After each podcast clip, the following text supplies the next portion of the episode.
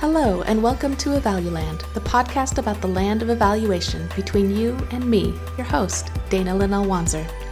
This is the show where we interview people about any and all things evaluation related. Welcome to another episode of Evaluland. This week, I'm chatting with Martha Brown, founder of R J Consulting and trauma-informed and restorative justice specialist with Hamai Consulting. We're going to be talking about how we can help human service organizations and their evaluators become trauma-informed. I'm really excited to talk about this topic with Martha because trauma-informed lens, bringing that lens to our work is so important. Being trauma-informed in our organizations, our evaluations, the way we teach our students, in all of our interactions. And when I think of trauma-informed evaluation, I do think of Martha and all the resources and courses and things that she's done on the topic. So I'm really glad to be chatting with her about this topic. I'd like to point out that we're going to be focusing on a segment of this conversation, namely on trauma-informed organizations and why this work is important. So if you want to learn more about trauma-informed evaluation in particular, I recommend checking out other podcast episodes, courses, and writing that Martha has done on the topic. So with all of that, thank you so much for coming on the podcast, Martha. Thanks, Dana. It's great to be here. Um, it's kind of funny. I don't know if you remember when we met in Minneapolis. We were in this incredibly long coffee line at the Minneapolis Convention Center at A E A. And you are so, um, your looks are so branded, I would say, that I looked, I walked by you and said, "Hey, are you Dana Wanzer?" And you said, "Hey, yes, I am." And I said, "Hey, I'm Martha Brown." And then we laughed and went on our merry way. Oh, that's awesome. I don't remember that at all. I was going to say, I thought, I thought we had met each other first through um, the TIG scan, which was slightly prior, but I guess that's not in person, obviously, since most of our work is done online, isn't it? But yep. Yep. Awesome. That's so cool. Well, thank you for inviting and uh, you're coming onto this podcast and, and uh, offering to come talk about this topic with us today. Before we go into that, if you could maybe introduce yourself to our listeners, tell us a little bit about you and your background. All right. Um, my name's Martha Brown and I live in Faribault, Minnesota now, out in the rural parts, and absolutely love it here. Like a lot of independent evaluators, I fell into it by accident. My dissertation chair was an arts education evaluator and was leaving town. And as she was leaving, kind of passed her clients off to me. Um, and because I'm also a professional musician, it was just a good fit and I loved it. And I've been there ever since. And unfortunately, um, that part of my business has gotten really, really, really small because COVID has, um, I don't want to say attacked, but I can't think of a better word right now. The arts and entertainment profession, probably worse than any, and it's going to take us longer to bounce back than probably any other discipline. Um, and I was really excited when kind of during, right, right after the pandemic hit, and um, all of the arts organizations that I was affiliated with just closed their doors.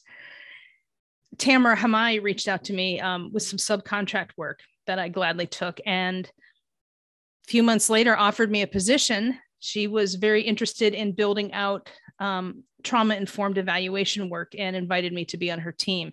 And we've been doing some super, super exciting stuff with more to come ever since. Awesome. Well, maybe we'll get into that a little bit. I mean, I'm very eager to hear more about the work that you're doing with Hamai Consulting um, on this topic. Before we talk about that, though, um, I do sometimes find it helpful to, to, to ground us in sort of what we mean by certain terms. And I think there's a lot to understanding what trauma is and, and how it manifests um, kind of physically, emotionally, and so on. Um, but then also kind of what we mean when we say trauma informed. So if you could, t- you know, explain those concepts to us so that we all have the same groundwork going in. Sure. And just for folks listening, um, I really rely on SAMHSA's work for this, S A M S H A, which you can Google. Um, they have a ton of resources. They're really the leaders on this kind of work, I feel, although there's a lot of people in the field. Um, so there's, I, I told Dana defining trauma and how it manifests is an entire webinar on its own. So definitely um, refer you to those resources. But basically, trauma is Um, some kind of negative event that causes um, fear or feelings of threat or unsafeness that have long-lasting lifetime effects. And they affect people's uh, spiritual, mental, physical, and emotional well-being. And in some cases, these effects can have lasting health implications, which is what the ACEs study showed, done by C D C in nineteen ninety-seven. And those ACEs are adverse childhood experiences that we now know um, are really like the leading causes of addiction, mental health problems, sexual promiscuity, um, high school dropout, aggressive behaviors. There's so much that's linked to trauma. And trauma lives in the brain and the body. It actually changes us physiologically. And so it requires physical and physiological healing. So it, it, it's just not something that people can get over. We move on from it, but trauma changes how our brains and bodies react and process information. Um, it changes how we react and process signals and words and events and people. So to heal from it, we really need to do focused work and actually rewire our brains. And this is a word I've heard recently, metabolize the trauma in our bodies.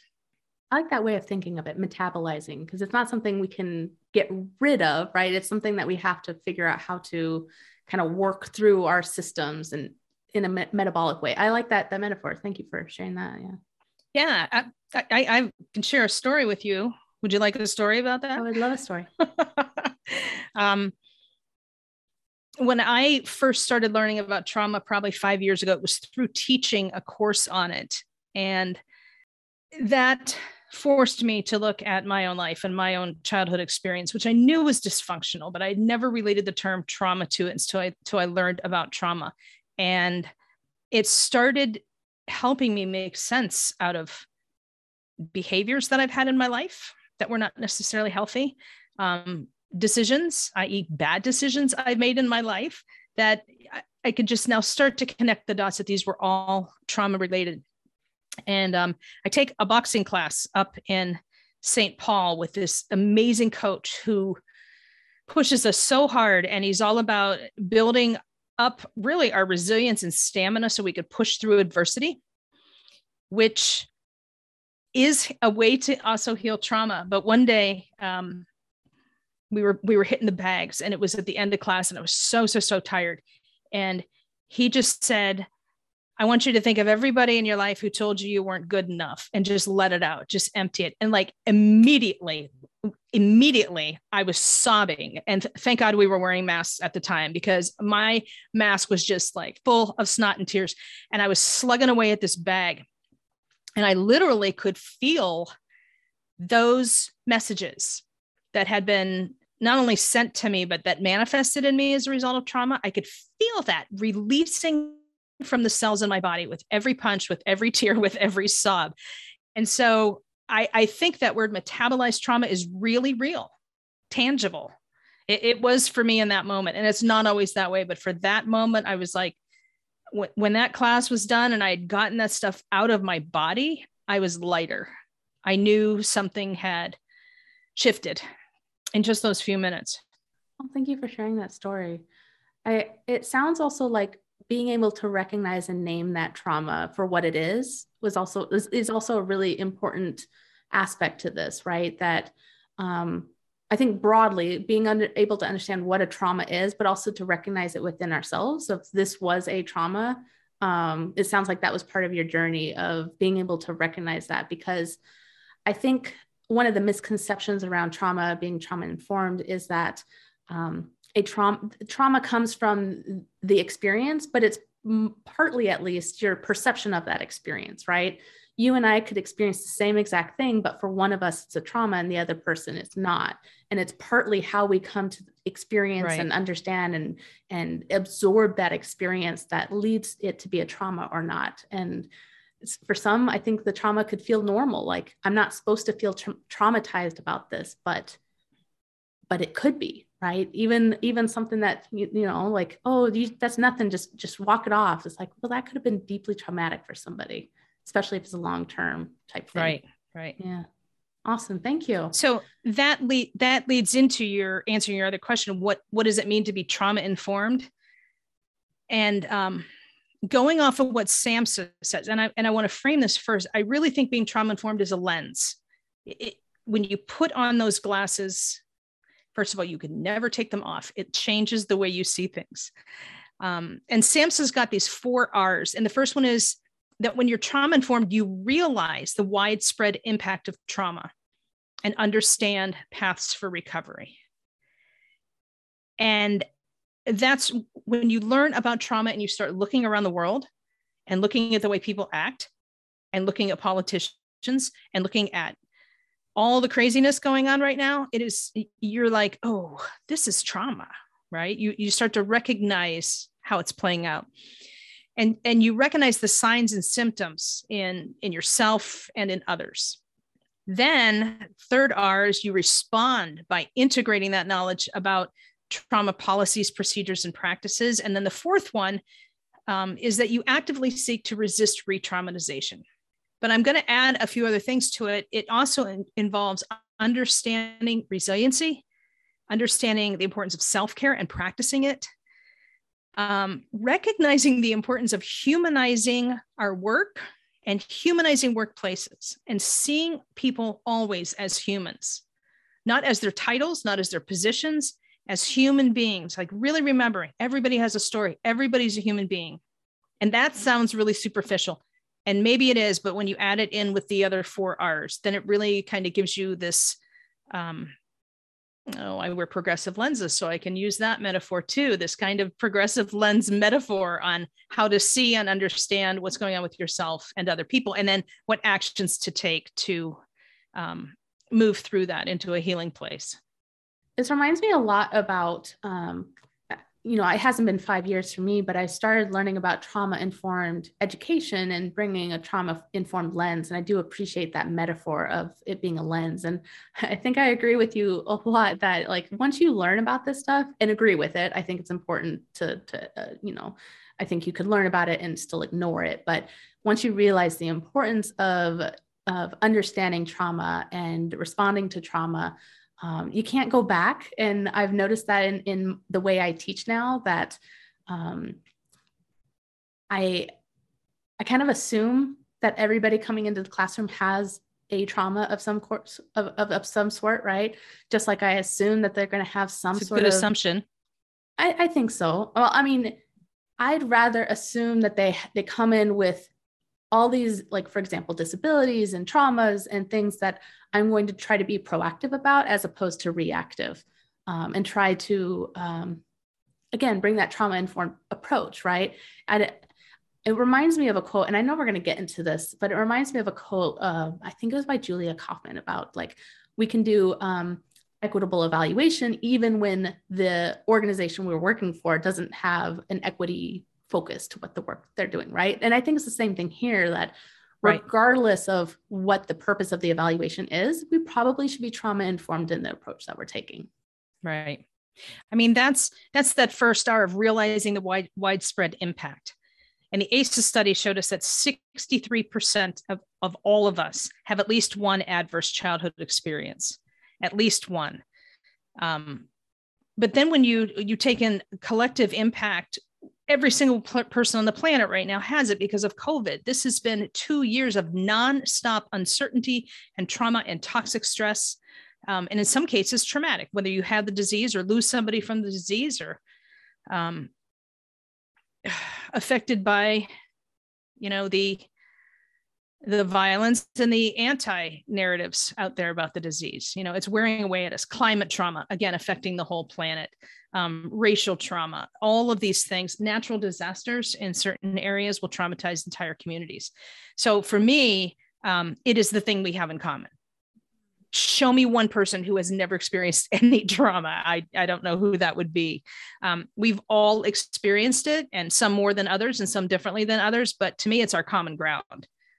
We're human beings and we have some kind of trauma. And, and those two things, um, I think, are the, are the big connectors. And so if we can work to prevent trauma, particularly in kids, and work on re-trauma or work on not re-traumatizing each other as adults, um, then we can really start to, to have an impact. But we've got to, we've got to realize it and recognize it first before we can you know, work on not re-traumatizing.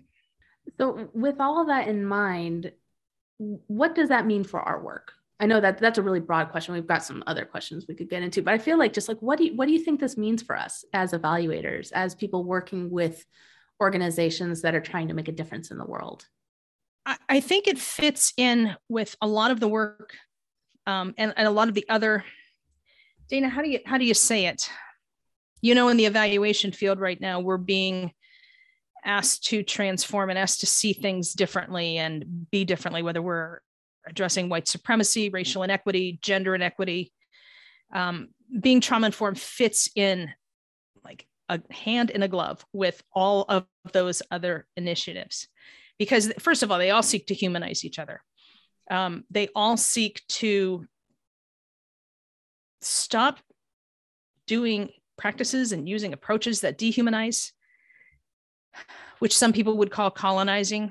Um, And it gets us out of that position of expert or power over. It just, it helps us, and it's congruent with all of these other um, conversations we're having about how to make evaluation more equitable. Yeah, I remember my biggest foray into trauma-informed teaching. I, I know I bring that back because that's just where I'm at in my, my life right now, but um, was we were trying to do a, a session on um, like inclusive pedagogy. And being inclusive, part of that is being trauma informed, right? Just like part mm-hmm. of it's having a universal design for learning approach. Um, I agree. These, these all really fit in really nicely together. So would you perhaps, would you call being trauma informed like a culturally responsive approach to evaluation, or is it tangential, or how do, how might you think of that? I think there's so many overlaps, and I will tell you, um, a couple of weeks ago, I, I put out a call for gray literature to ask if anybody's got any reports or anything on trauma-informed evaluation. And Johnnie Williams showed up into my life, who she's an indigenous PhD um, clinician whose dissertation was on adverse childhood experiences. And she's an actual practitioner, a, a psychologist. And she and I have teamed up with and through Hamai Consulting. We're working on writing an article. And so it's coming. And we're going to, one of the main goals of the article is to show the overlay of trauma-informed approaches with um, all the different methods and all of the different things, because there's, there's pieces of, okay, let's take D E I, right? Our D E I work, our culturally responsive work. One of the principles of trauma-informed care is attention to cultural, historical, and gender issues. So there's automatic overlay right there. The problem is the trauma-informed people and the D E I people aren't necessarily talking to each other about that overlay. So that's a gap that we can start bridging right away, because you cannot talk about and acknowledge gender, cultural, and historical issues without talking about trauma. And if you do, you're missing out on why there are those issues. I mean, those issues are grounded in trauma, sexual trauma, racial trauma, class trauma, right? Yeah. It's, it's in those things. And so the inequities that these movements are trying to heal have to be trauma-informed, because the inequities themselves are the result of trauma. And you can call it colonization, but colonization is violent. So I'm just calling it trauma. They're the result of trauma, and, um, And that trauma needs to be healed as part of the process of trying to make systems and organizations more equitable.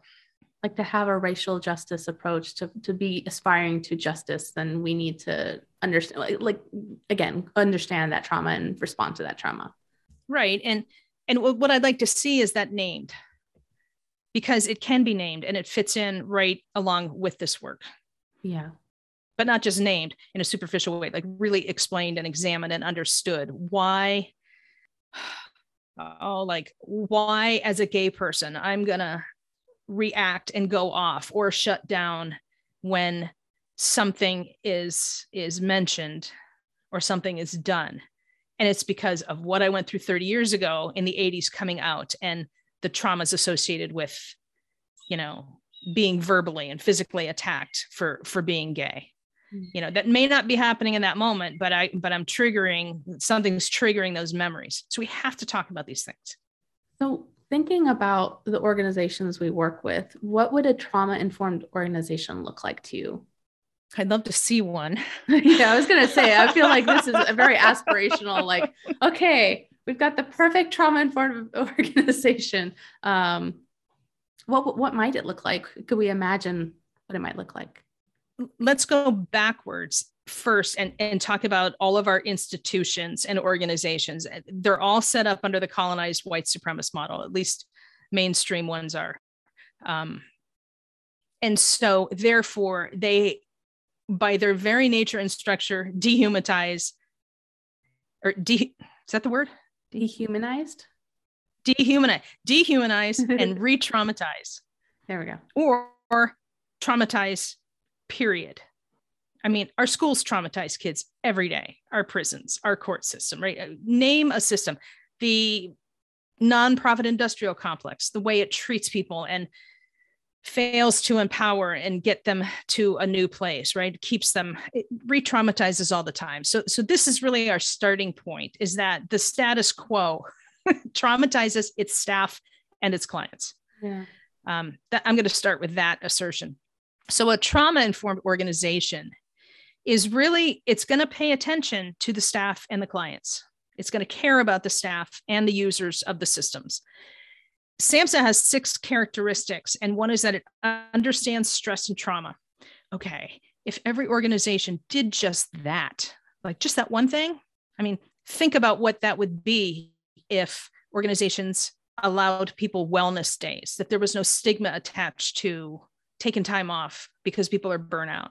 What if they had calming rooms and um, allowed people to get up off their desks or go into a space and breathe and stretch or listen to music or whatever, so that people could take care of themselves and regulate stress, right? That would be part of what a trauma-informed organization looks like.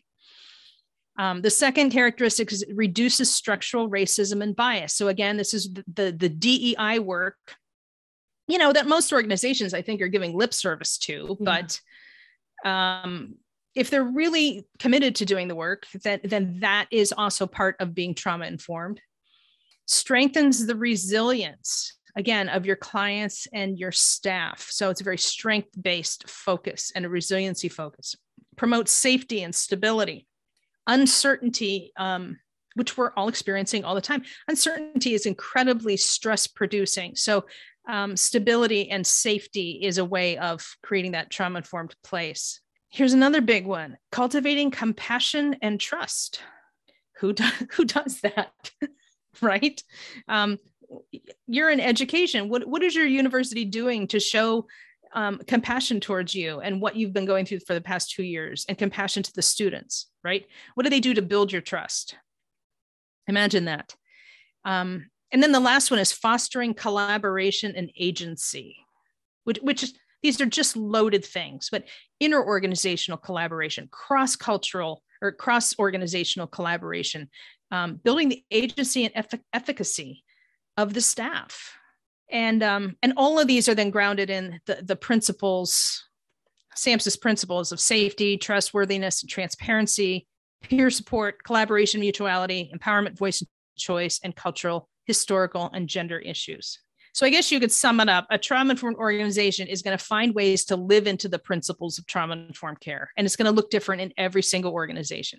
I'm, I'm wondering, if you bring up my university, and, and, and I'm not necessarily naming my university here, but organizations are, are things, right, that are run by people, people mm-hmm. for people who probably have traumas, right? And we've, we've established that uh, more than likely have at least one sort source of trauma in their life.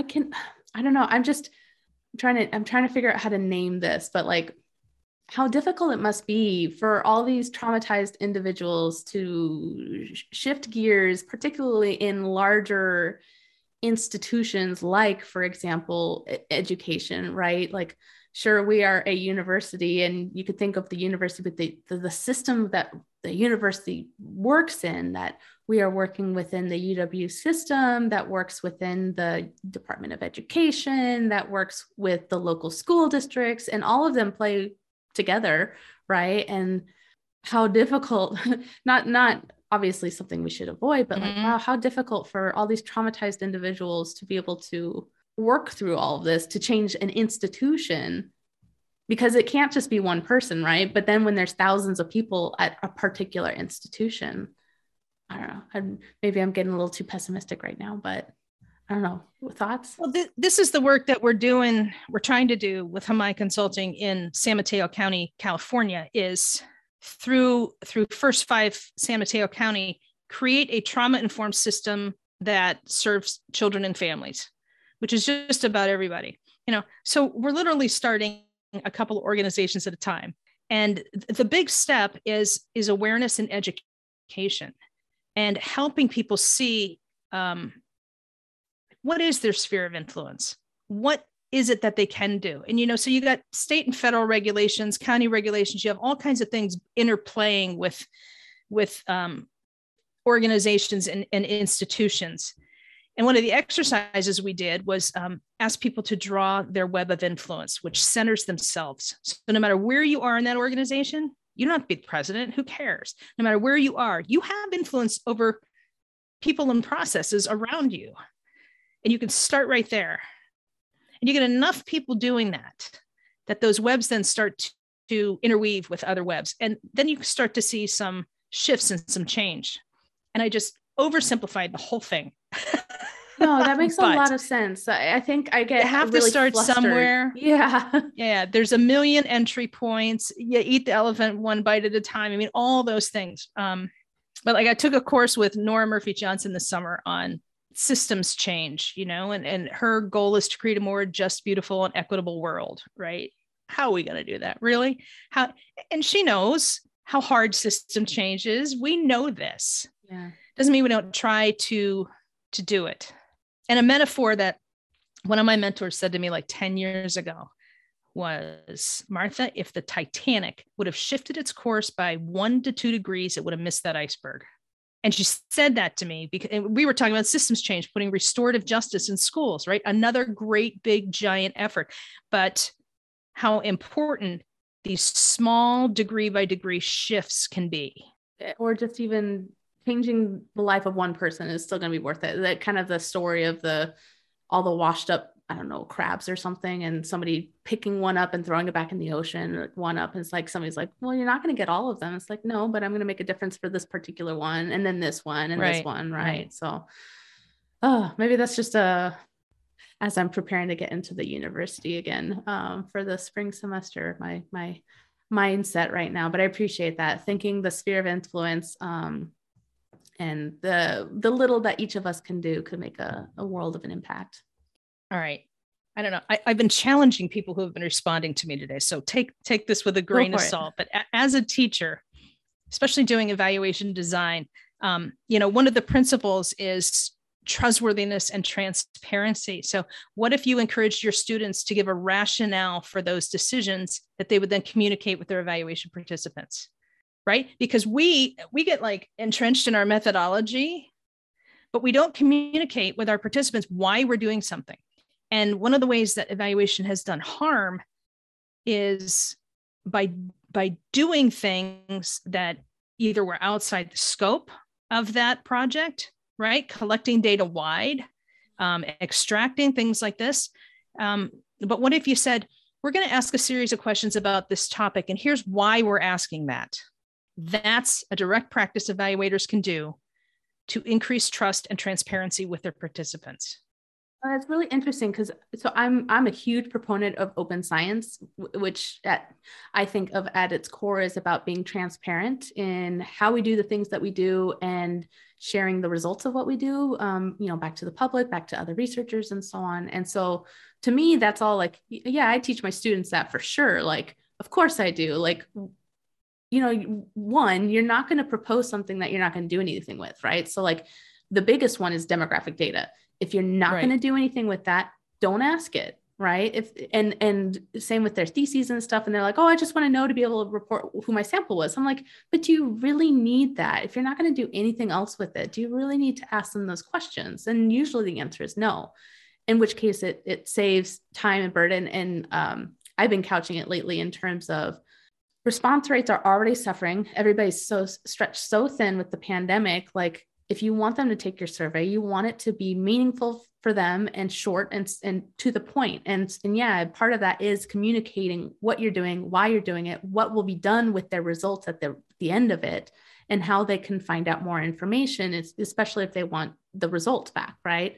Um, but then linking that, because I I hadn't linked that to the idea of being trauma-informed, right? I linked that to being responsive to the pandemic that we're in, uh, for being, quite frankly, just responsible evaluators. I, you know, I think uh, back to our our um, standards in evaluation, and um, you know, the feasibility, accuracy, propriety, um, and utility. That transparency is an, is a key component of that. But then thinking about how that all integrates into a trauma-informed lens. I really appreciate the connection that I hadn't made prior. Like, I always. And, and most of the time I don't have control over it, but I always encourage my clients, please share the results of this survey with the people who took it. Yeah. You know, don't make them come and ask for it. Give them the results, right? That promotes trust and transparency, that tells them we heard you and here's what we heard, which plays into, you know, empowerment, voice, and choice. It's like, we asked you for information. You gave us your voice. Now here's,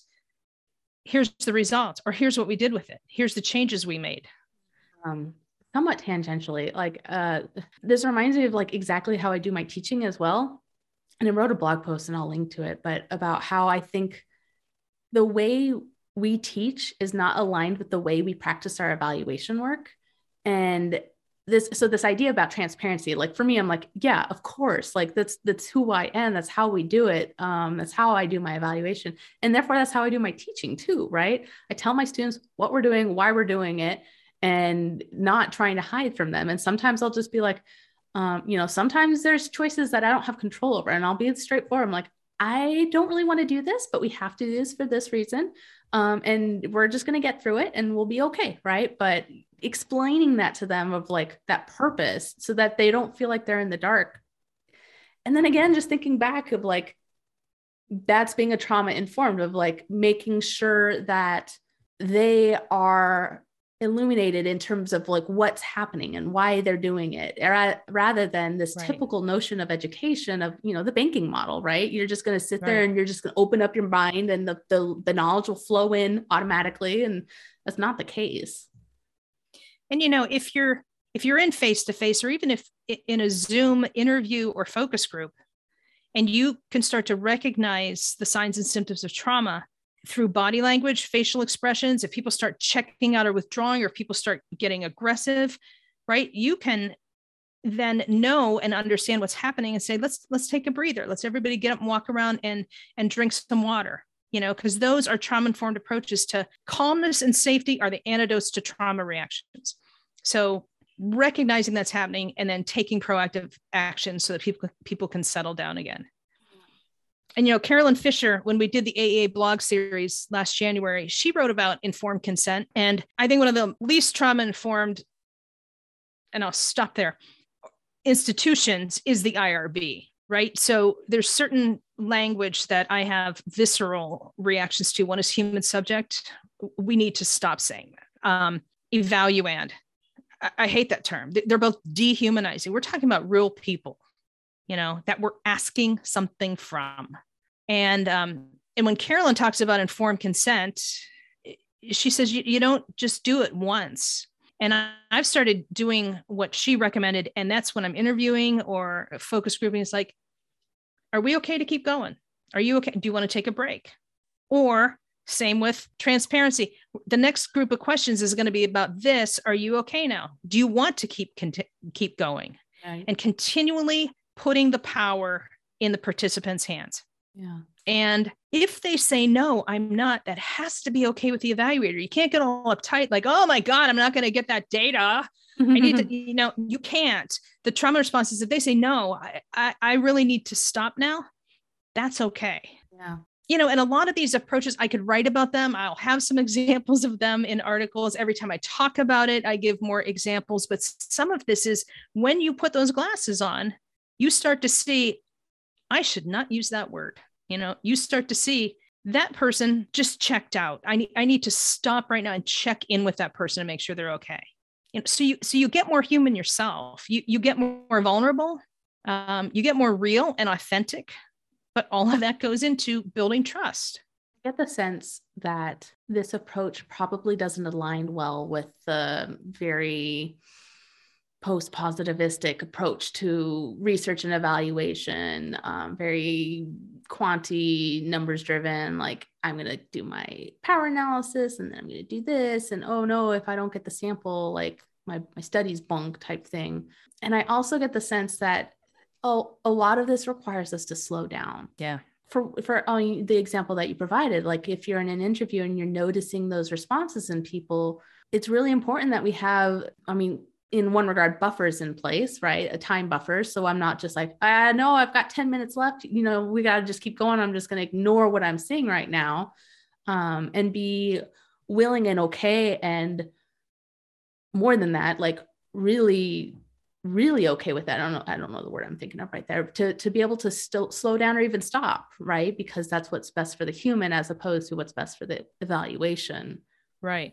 I've really been thinking hard about this quant thing. And so I'm not going to talk about that, that whole colonized approach, right? But can it be more trauma informed? And I'm going to say yes.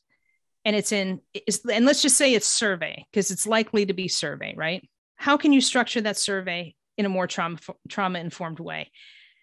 And you can build in those breaks. Would you like to continue? You can make it so that they can quit the survey and come back to it, right? So that it's not a one-shot deal. You can continue to ask for consent. As you change sections, let people know what's coming, right? You eliminate the uncertainty. The next five questions are blah. Would you like to continue? And just put a page in there, like where they have to click, okay, I'm okay to keep going. I'm okay to keep going. You know, and start to wonder if some of our, our non-completes, right? Did they get tired because your survey was too long or did they get triggered? And I've, I've quit, I try not to quit surveys because, you know, we're in this field. I try to, to be a good player in the sandbox. But yeah. If those questions trigger me or piss me off, I'm, I'm out of there. I, I'm not going to give that whoever sent me the survey the pleasure of a complete response. Like, so I'm being passive aggressive because I can't reach them, but I'm sending them a message is like, what you just asked me there was wrong and I'm done with you. So again, applying that lens, even to those kind of, I don't want to say sterile, but those, those sterile anonymous where there's no human connection with the survey, you can still do some stuff. Yeah. Yeah. And I, I am seeing people and uh, it's making me a little happy about uh, like in the open science community, I am seeing people do that of um, because when one of the practices of open science is open data of sharing the data publicly so other people can analyze it and so on, you have to be very transparent upfront about, you know, that's what's going to happen with this data. You have to be very clear about what data will be shared and how, and, you know, and all that stuff to make sure it's anonymous, anonymized and so on. But providing that question again at the end is one of the best practices of saying, okay, as a reminder, now that you've actually completed the survey, right? Um, do you still agree to us sharing your data publicly? Of course, anonymized and all that stuff, because it's one thing to consent at the beginning. It's another thing to go through the survey, but it's one more thing for it to actually be out there publicly. Um, you know, now that you've actually taken the survey. And so as, asking that question ongoing, and especially at the end, makes a lot of sense in this, in this lens. And how about allowing people, would you like to receive a, a, a copy of the results? Yes. And somehow anonymizing. So the responses aren't, but they put in their email, right? So that it's not attached to the responses. Right. Right. Which is not hard to do, right? We can do that type of stuff. Yeah. Right. We can, we can all be better in these little ways. And, and I really think the more people, the more evaluators learn about this work, they can start to, you know, degree by degree, infiltrate, infiltrate standard processes.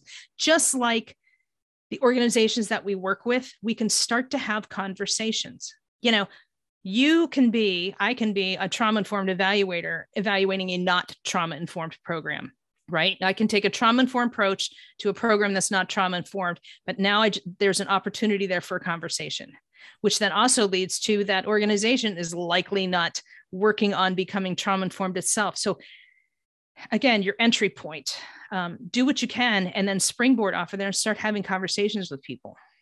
ideally, you know, I, I'd say the, the thing we're shooting for is that a trauma-informed organization delivers trauma-informed programs, which is evaluated in a trauma-informed way by a trauma-informed evaluator. And you can throw in equity and take out trauma-informed and equitable. But, you know, um, I'd love for the silos to be broken down between these initiatives and us start looking at these things holistically, because it's not another thing that you do. You know, when it's a lens, it's the way you see things. And I think that's part of the reason why I bring paradigms into it, because I think it's a paradigm shift, right? Um, that once you've learned about being trauma-informed, you're going to find how it permeates all aspects of your work, right? Like, it's going to be really difficult for you to consider and continue doing re-traumatizing practices once you've learned how to recognize that trauma and how to avoid that trauma and how to avoid re-traumatization. Like, you're going to realize then there's going to be huge cognitive dissonance, uh, like speaking from, cog- you know, from personal experience of like, why am I doing this? And you're going to realize, well, it doesn't fit in with my new paradigm that I, I hold of the world. Right. And it's hopefully going to permeate all, all the things that you do, you know, um, work-wise, personal-wise, et cetera. This, this may come across as shameless self-promotion, but, and maybe it is, but I was asked by a colleague um, to review some protocols to, and it was on a restorative, kind of a restorative justice project, but I had that trauma-informed lens to it. And um, so I said, sure, you know, and sent me the protocols, and I, I, I tore them up because, um, But but one of the things that the study was trying to do was determine if students in a certain program at a university had experienced harm, harm bad enough that they, they quit the program or they knew people who quit the program. All right. Hugely triggering. I mean, when you're asking that question right there, right, it could be sexual harassment. I mean, it's going to be bad stuff that's going to bring up some stuff. Yeah. Um, and so I called that to their attention. I'm like, you can't, you can't just dive in. Like you, you can't send out a survey. Like, have you ever experienced any of these harms? Because even if they answer the survey and say, yes, how are they feeling afterwards without any way to process or metabolize that? And one of the cool things this university did was then set it up so that at the beginning of the interview, there's a third person there who is a counselor, and they introduce the student to the counselor and So, and say, when this interview is done, that counselor is going to be waiting for you if you choose to go in and have a conversation. And I was like, oh my God, that's like the most beautiful thing, is to yeah. provide the support, you know, still ask the hard questions, but build the support right into that interview. Yeah. As opposed to what we typically see, which is if you're experiencing any, you know, whatever, like here's the number yep. to call. And that's what the protocol was at the beginning. Yeah. You know, it, it's yeah. like, no, you, you can't, you can't extract, you can't ask people to tell them hard, to tell you hard stuff. And then again, put the onus on them to go get the support they need. Yeah. Um, and I was just, uh, it just warmed my heart that through this process of turning this study into, into a more trauma-informed study, that one of the results was the university, you know, because it cost them money to do that, right? To have those counselors available. I was so, so happy with that. You know, so That, I mean, that's a really good example, just by shining the light on it and saying, you know, this is dangerous, this is triggering, this is traumatizing. What can we do differently? And they reacted. That was an awesome little shift, story. little yeah. shift, right? In yeah. a little study, in a little part, but in that little piece of that university, there was a little shift. A- and you celebrate the heck out of those wins. You do. yeah, no, that's a, that's a that's an incredible win, because I can imagine how costly that is, right? And and again, think just like just stepping back, like. How easy it is to not be trauma informed, right? How easy it would have been to be like, I'm just doing my bare minimum as per I R B guidelines uh, to do this study, and not do that, because that's going to be really expensive to, to hire somebody to do that type of work, or bring somebody in to, to be there for the third interview, you know, the third person in every interview. Uh, it's pretty big. yeah. I mean, I look at my dissertation study, and one of the things I wanted to know was, um, Did did teachers have, I was trying to cover im, implicit bias in teachers. So did they treat or respond to their students of color differently? Not realizing that there would be teachers of color answering those questions which were probably incredibly triggering, right? I didn't know. You don't know what you don't know. So what would you do different next time?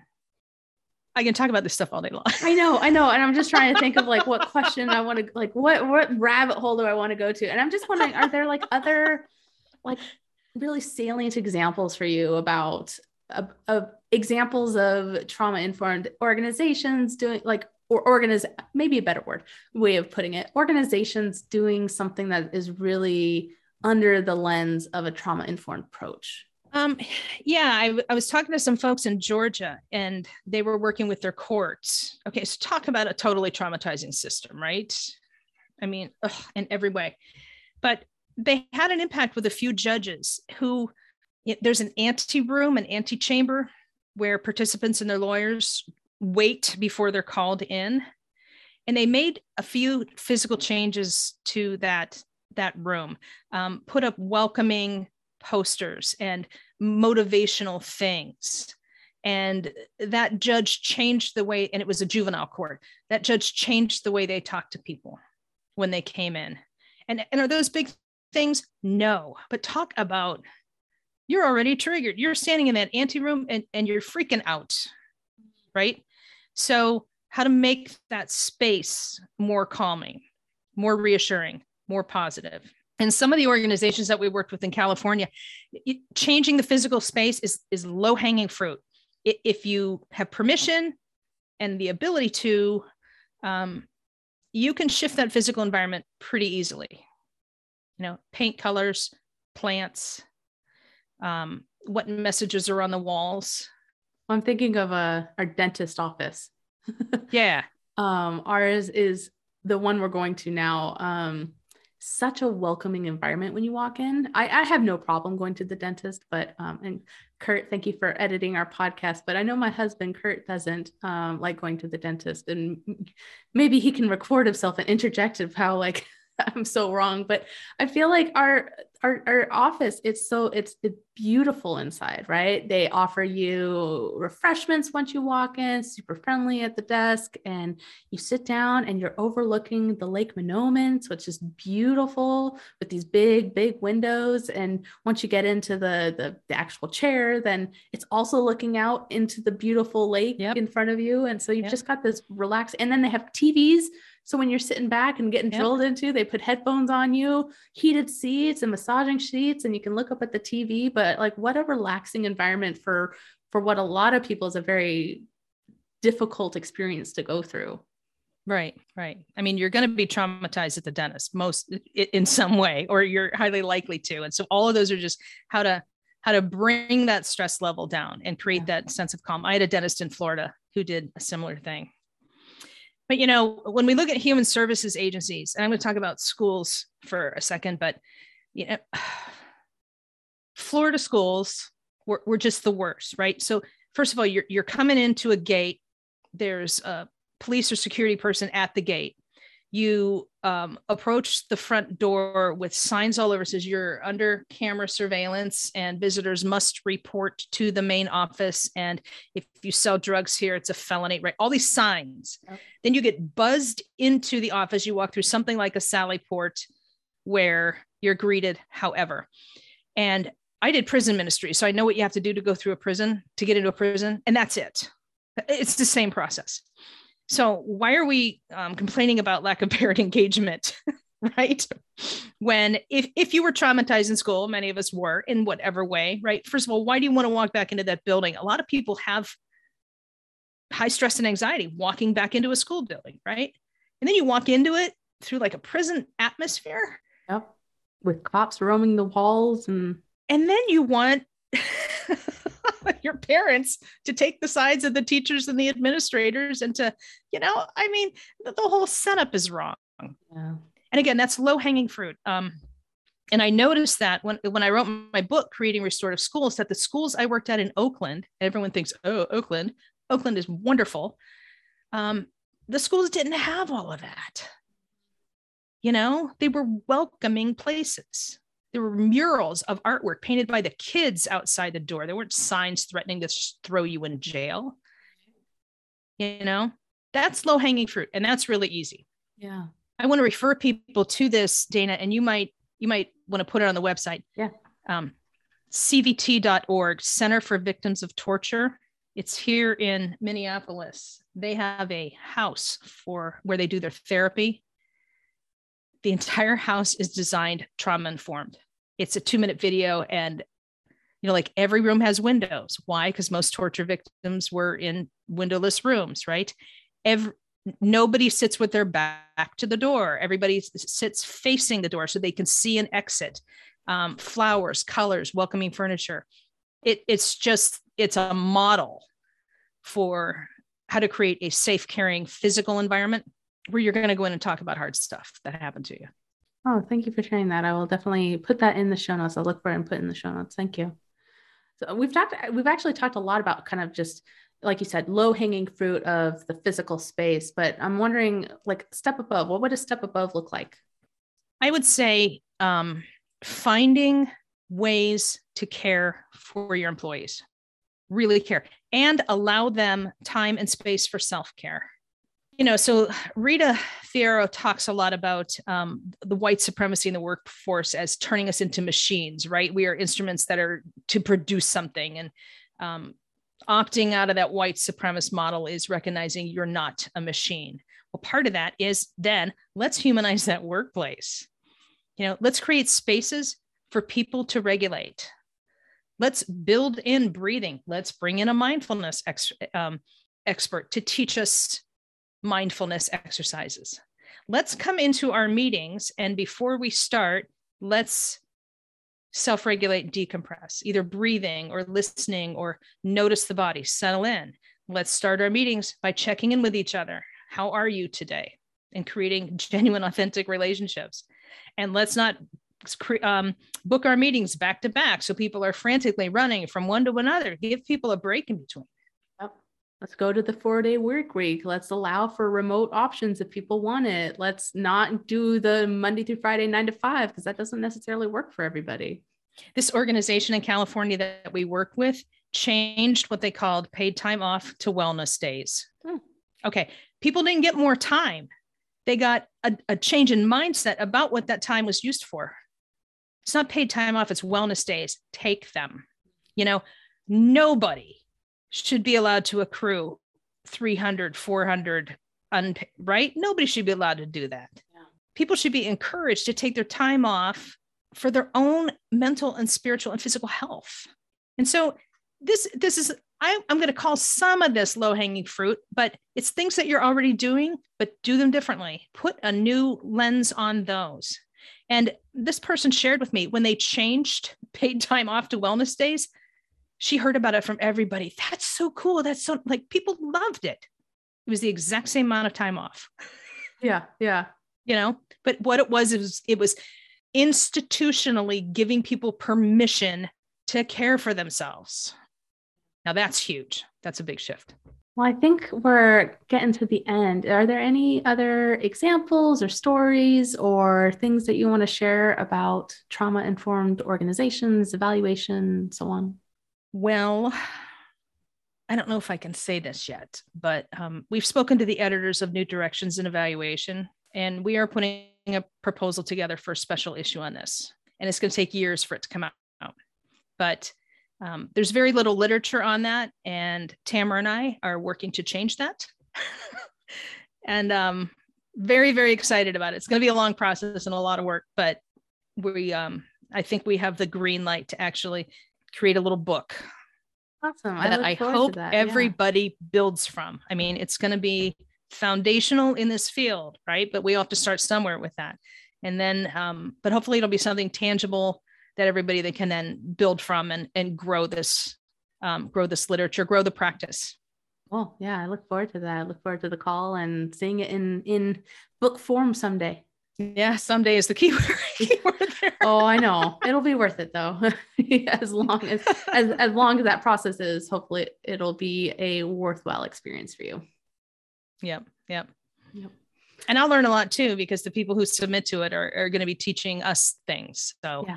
Um, it's just, it's going to be a worthwhile endeavor. Yeah, definitely. Definitely. Okay, so one thing I like to do to end the show with is something I love from the N P R Code Switch podcast. Uh, they ask what song is giving you life right now, and you could answer that too if you want, but I'm curious, what in the evaluation sector field is giving you life right now? Uh, two things. Our um, our work with First Five San Mateo is continuing. We, th- we thought our trauma-informed organization work was going to be a one-year thing, but other organizations in the county came forward and said, we want in the sandbox too. And so we are right now planning what the two point oh version of that is going to look like. And it's going to be bigger and better and more effective. And we're just so excited about it. Um, and it's Very neat exciting. to see, it, it's just neat to see that the thing took on enough momentum that other organizations came forth with the funding and the interest and said, how can we keep it going? Oh, yeah. So that was wonderful. Um, The other thing is um, we submitted an R F P to do trauma-informed training. Um, we're waiting to hear if we get it, but it, it was Tamara and Johnnie Williams and I, and I got to tell you, they'd be nuts not to have us because it was really powerful. And it's just, it's such an honor to have Johnnie part of the team um, doing this work. She's got that clinical psycho- psychologist background that, that we don't have. Um, it just adds deeper and deeper layers. And I, I'm just crossing my fingers on that. I'll cross my fingers for you too. That sounds awesome. Congrats. Congrats on both opportunities. Tamara's got this dream for me. She's like, I would love it if you did nothing but trauma-informed work. I'm like, me too. And so she's, she's made it her mission to like find that work. I hate marketing. I hate all that stuff. Right. I just want to do the work. So she's made it her mission to, to manifest this. And um, I actually think it might happen. That sounds like a wonderful uh, partnership the two of you have developed together uh, in work in doing this work. Yeah. And, you know, one of the things we asked the organizations just last month, like what action steps can you take to make your organization more inf- trauma informed, like right now? I, I realized I- I'm the trauma infor- uh, restorative justice specialist with Hamai Consulting, right? And I haven't taken any steps. But, you know, and Tamara knows a lot about trauma. So there's a lot that is inherently trauma informed in just how we do business and how we work. Um, but I said, it, it's kind of my job to onboard new staff, right? So that they understand this thing that we're talking about when we say trauma informed, and I haven't done that. And so, you know, I took that actionable step. I, um, you know, just led our, our new staff person to the course, um, Becoming Trauma Informed on my website. He's not client facing. He's very much like background processes, right? But I said, just take it so that you, you understand what this thing is that we're talking about.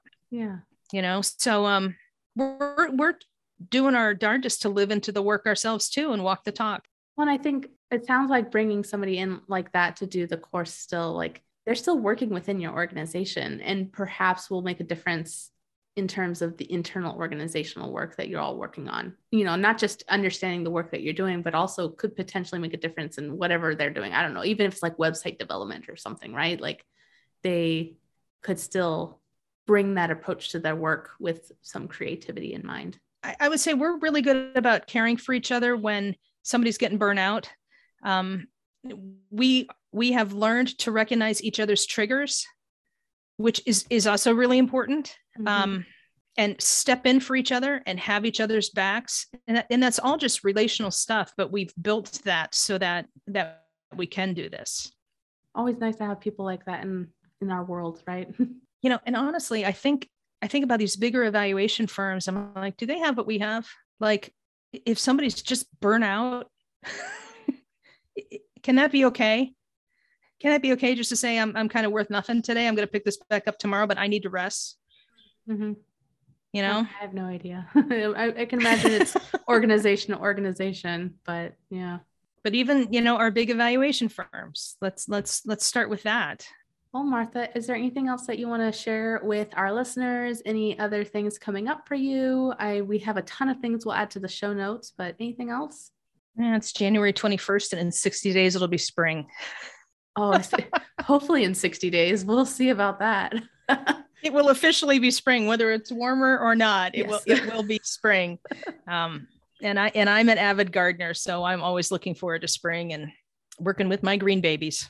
Yep, yep. I love seeing all the pictures and videos and stuff you put up of all that, and and your art and music stuff that you do as well. So I appreciate that. That's uh, I mean, I mean, for me, it's like, I'm telling you, this lens, right? I know that my gardening work is part of my healing. It's a mm-hmm. trauma-informed practice that I do for myself. I probably shouldn't say this, but there are times when I'm on calls and my phone's in my pocket and I'm out pulling weeds. It's just, oh, I'm, I'm right there, you know, with you. The soil is healing. Those microbes get in my skin and, you know, and I'm, you know, and I recognize the privilege of, of being able to do that, of working from home and taking meetings in the lovely outdoors, things like that. Well, I hope it warms up soon for both you, and, but also myself. Yes. I'm a little selfish there yeah. too. Yeah. As, as we talk, just for, uh, listen, just for listeners, do they know I'm in Minnesota and you're in Wisconsin? So it's cold right now. They know now. Yeah. Today, uh, finally warmed up. We're in the positive digits. Yeah. I see it's twelve now. That's, that's the warmest it's been in a week. Yeah. But that wind chill, I don't know what it says, but I can imagine with the wind we're having, it's still in the negatives. Yuck. Well, Martha, thank you so much for coming on to the podcast. I really enjoyed our conversation today and learning from you and hearing about all the different experiences and organizations you've worked with to bring this trauma-informed lens to their work, our work, and so on. And, and Dana, I want to say the same to you. I, I see your posts and what you're doing with students and how excited and passionate you are about your students. I've never known anybody so excited to get into the classroom. And um, I... I love that you invited me onto your podcast, but I also love what a change maker you are in the world. I appreciate that. Thank you so much. And I'm glad we're connected on Facebook because I get to watch you do your thing too. Yeah. Yeah. Yeah. I love being connected to you. Thank you so much, Martha. You bet. Well, thank you. I hope you've enjoyed this episode. Please visit the podcast website at evaluland dot fireside dot f m. where you can subscribe to get notified of new episodes and contact us with your questions, comments, or suggestions. Thank you so much for listening. Until next time, this has been Evaluland.